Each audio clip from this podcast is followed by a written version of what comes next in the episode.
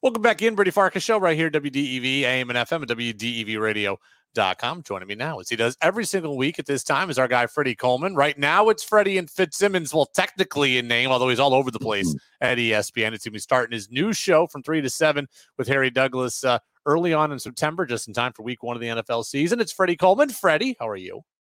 I'm good, Brady, and you're right about the split shifts and everything, but it's been a blast working with Jason Williams one day, having a chance with Ian Fitzsimmons and Harry Douglas another day. So it's been pretty cool. Well, I'm very happy for you. As, as uh, again, as we said last week, we're pumped for your uh, promotion and your continued elevation over at E S P N Radio. It's going to be awesome for them. It's going to be awesome for you. Let's talk about uh, the New England Patriots, who played three-ish quarters over the weekend mm-hmm. against the Green Bay Packers. And um, I, I think everybody kind of agrees it was the right decision to suspend the game. I'm actually more interested right now in talking about the value of joint practices. It's something we've been talking a lot about lately. Um, Patriots and Packers got very chippy last week, couple of fights. We see fights all around the league. Do you think there's a value in joint practices? Because five years ago, joint practices were the only thing that mattered. The games didn't matter. Now it seems to be swinging the other way. One of the things about joint practices, I think it's all about to relieving any kind of tension that a team is going to have with each other when you're seeing the same guy day after day, practice after practice. So I think a lot of coaches always said if we have a joint practice with somebody else, at least they get a different look. They get a chance to go against somebody else. And it doesn't matter what position you're playing or what kind of defense you're going to see, what kind of coverages and everything like that. So I've always understood exactly why coaches and teams decided to go with joint practices. But I think a lot of times you're going to get that testosterone, Brady, that is going to be raised to a high level, and somebody is going to take exception to this, and somebody's going to take exception to that. Next thing you know, you got a Braveheart situation missing Mel Gibson. So I think more than ever before, you really got to control those controlled joint practices and make it understood to players. This is designed to help us to get better and to see somebody different, not to go out there and try to prove anything to anybody else on the other side. You know, it's interesting, too, and, and I heard Christian Fourier talking about this at W E E I yesterday, and he said, you know, guys need to learn how to practice, and guys need to know when to go up, you know, kind of come up lame on things, and guys need to know when to let guys go, and there's kind of needs to be this understood mentality among players, and that's all well and good, I think, if you're an established veteran like a Christian Fourier was, but I think part of the issue is we see a lot of these things on special teams, Freddie, when we got undrafted guys and seventh-round guys who were told to play aggressive and told to play physical, and they're fighting for their potential N F L lives. Those those guys aren't able to go up and, and lay up and go fifty percent. Well, that's when it comes down to coaching, because you have to let the players know that, look, we don't want anybody getting injured, being over exuberant or over aggressive and going past the whistle. So to me, that becomes a coaching issue, because you're going to be constantly evaluated, not only what you can do physically, but if you can pay attention to rules and pay attention to the mental part of the game. And if you're going to be somebody out there that does not have the ability and the capability of doing that, then you're not helping yourself. So to me, that comes down to coaching. When you got to let your team know, look, we know what kind of full speed that we can go at, but we're going to have a joint practice. This is what we're going to put into place. Now, if you teach over-aggressiveness, then you can't be mad at the other team that they're going to bounce back on you and clap back against you. But to me, Brady, that's about coaching and teaching, and you can do those kind of things and make sure that guys get the, the most worth out of a practice that they're looking for, no matter if they're fighting to make the team or if they already made the team. And you can do that by coaching, teaching that, and making sure that these kind of things don't continue to happen with joint practices. Mac Jones made some headlines earlier this week when he said he wanted to get back to being Alabama Mac. And I think that makes sense from a uh, from a mental standpoint, kind of like resetting the computer to the last known point where you know it was working really, really well. The thing is, though, I think about the old Tyson quote, everybody's got a plan until they get punched in the mouth. You can want to be Alabama Mac all you want, but you don't have Alabama's offensive line or Devontae Smith or Jalen Waddle walking through the door. Well, that's completely fair, and you're completely right with that. But I firmly believe the reason he said that is because the offensive coordinator coached him in Alabama when it comes to Bill O'Brien. I wonder if Mac Jones would have said that if Matt Patricia got a year or two trying to coach this offense. He might have said, man, we need to get this guy out of here.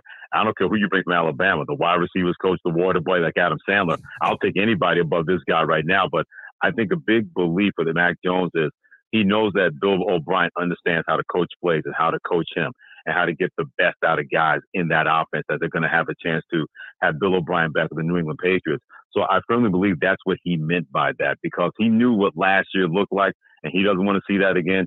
He knew what the first year looked like, and that's not the kind of ability that he knows he can bring to the table that's going to help his football team and help an offense. So when you put it out there to say, I want to get back to being Alabama Mac, it's because a guy that you had a lot of success with as an offensive coordinator is now your offensive coordinator in the pro game when it comes to Bill O'Brien.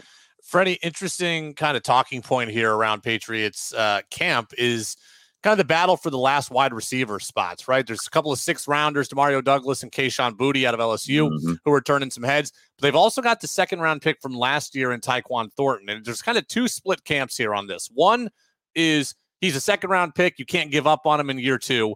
The other is you overdrafted him and he can't play. Cut your losses while you can. Which which side of that argument are you on? Not necessarily to this specific player, but just in general. Right. Can you move on from a second round pick that quickly? Absolutely. If he proves he can't play, then that to me, that's not a wasted draft pick. You're wasting a draft pick if you keep a guy on. You know he can't help you, and you're hoping that he'll be able to find it. You're not doing yourselves any favors, and you may wind up cutting somebody that's going to help somebody else that could have helped you. So more than ever before, Brady, a lot of people look at draft grades, and they do their analysis and everything like that. But you, you can only prove what you are by getting out there and proving what kind of work. I think the days of saying that's why he was a first-rounder, that's why he was a second rounder. Those days are long past. You can't, if you're not out there, if you have the inability to play and not and, and try to step the injured list. Then especially a guy like Bill Belichick, he loves lower room draft picks. I mean, he that that is like catnip to him. Anytime he sees a guy in the fifth, sixth, or seventh round that plays above that quote unquote draft grade, he loves guys like that. He's had success with guys like that. So Bill Belichick is not going to be a slave to your draft position. If he believes that you can't help him or that you can't stay on the football field, he don't care if you're drafted in the first round or you're undrafted. He's not going to keep you as a member of the New England Patriots. The injury concerns with Tyquan Thornton are fair, okay? They're fair and they're real, and I get people who are concerned about that. But if we're going to give everybody else on the offense a pass for what happened last year because of this coaching situation, why why can't we give Tyquan Thornton a pass also and say, well, let's see what this offensive coordinator can do to unlock the talent that was there? Well, that is completely, completely fair to say that, Brady, but we don't know what the coaches see with Tyquan Thornton. We don't know what they see in practice or in joint practices. I think a lot of people get seduced by either a guy being drafted in the second round or if a guy had a really good preseason game. We don't know how the coaches are evaluating these players. So you're right about the two young men and Boutte from L S U, who I thought went a little bit later because I think that guy can play. I think he's going to make a roster, whether it's the Patriots or somebody else. Those guys have shown that they could play in college, and so did Thornton when he was at Baylor. But we don't know the coaches see what those guys do day by day, what their practice habits are, what their ability is to make sure they can be a productive player. We don't know what they see. And knowing Bill Belichick and the Patriots, they keep that like the F B I, like a covert operation. So we may have one idea about somebody, but they have a pretty firm grasp. At least they hope they have a firm grasp of what a player can and cannot do and how that can and cannot help the Patriots. You know, I've been asking this question of guests all week, and then I saw Colin Cowherd kind of do the same thing on Fox Sports Radio yesterday. I'm going to ask you, how many teams in the A F C do you think the Patriots are definitively better than? Wow. That's a really good question. Well, it's nobody in the A F C East. There's nobody there in that division. I believe they're going to finish fourth. I could see them. I, I could see maybe being a little bit better than the Cleveland Browns in the A F C North, although the Browns' defense is going to be really good. And if Deshaun Watson looks anything near like the guy we saw when he played for the Houston Texans, that could be a sneaky team that can win nine to ten games in what I believe is going to be the best division of football and get into the playoffs. They're definitely better than Houston. I think they're definitely better than Tennessee. I'll put the Patriots above that. I'll def- they're definitely better than Indianapolis Colts, a rookie quarterback. And I'll put them above the Denver Broncos and the Las Vegas Raiders. But that's it when it comes to the Patriots and who they're better than. All right, so you got them kind of uh, in that, uh, you know, eight to ten range, it sounds like, which I think is fair, which is kind of where I have them as well. Freddie Coleman, E S P N Radio. Freddie, you are the best, and uh, we will catch up in, uh, you know what, we're not going to talk in seven days because guess what? I am going to the U S Open next week. And oh, uh, look at you. Oh, just, me. just for one day, just for one day for my dad's birthday present. We're going to the U S Open, so nice. I'm going to be out next week, and uh, I think we got Red Sox baseball anyways, uh, on Wednesday, if I'm not mistaken. But uh, so we'll talk in okay. two weeks, but I'll have my report from a uh, courtside in Flushing for you.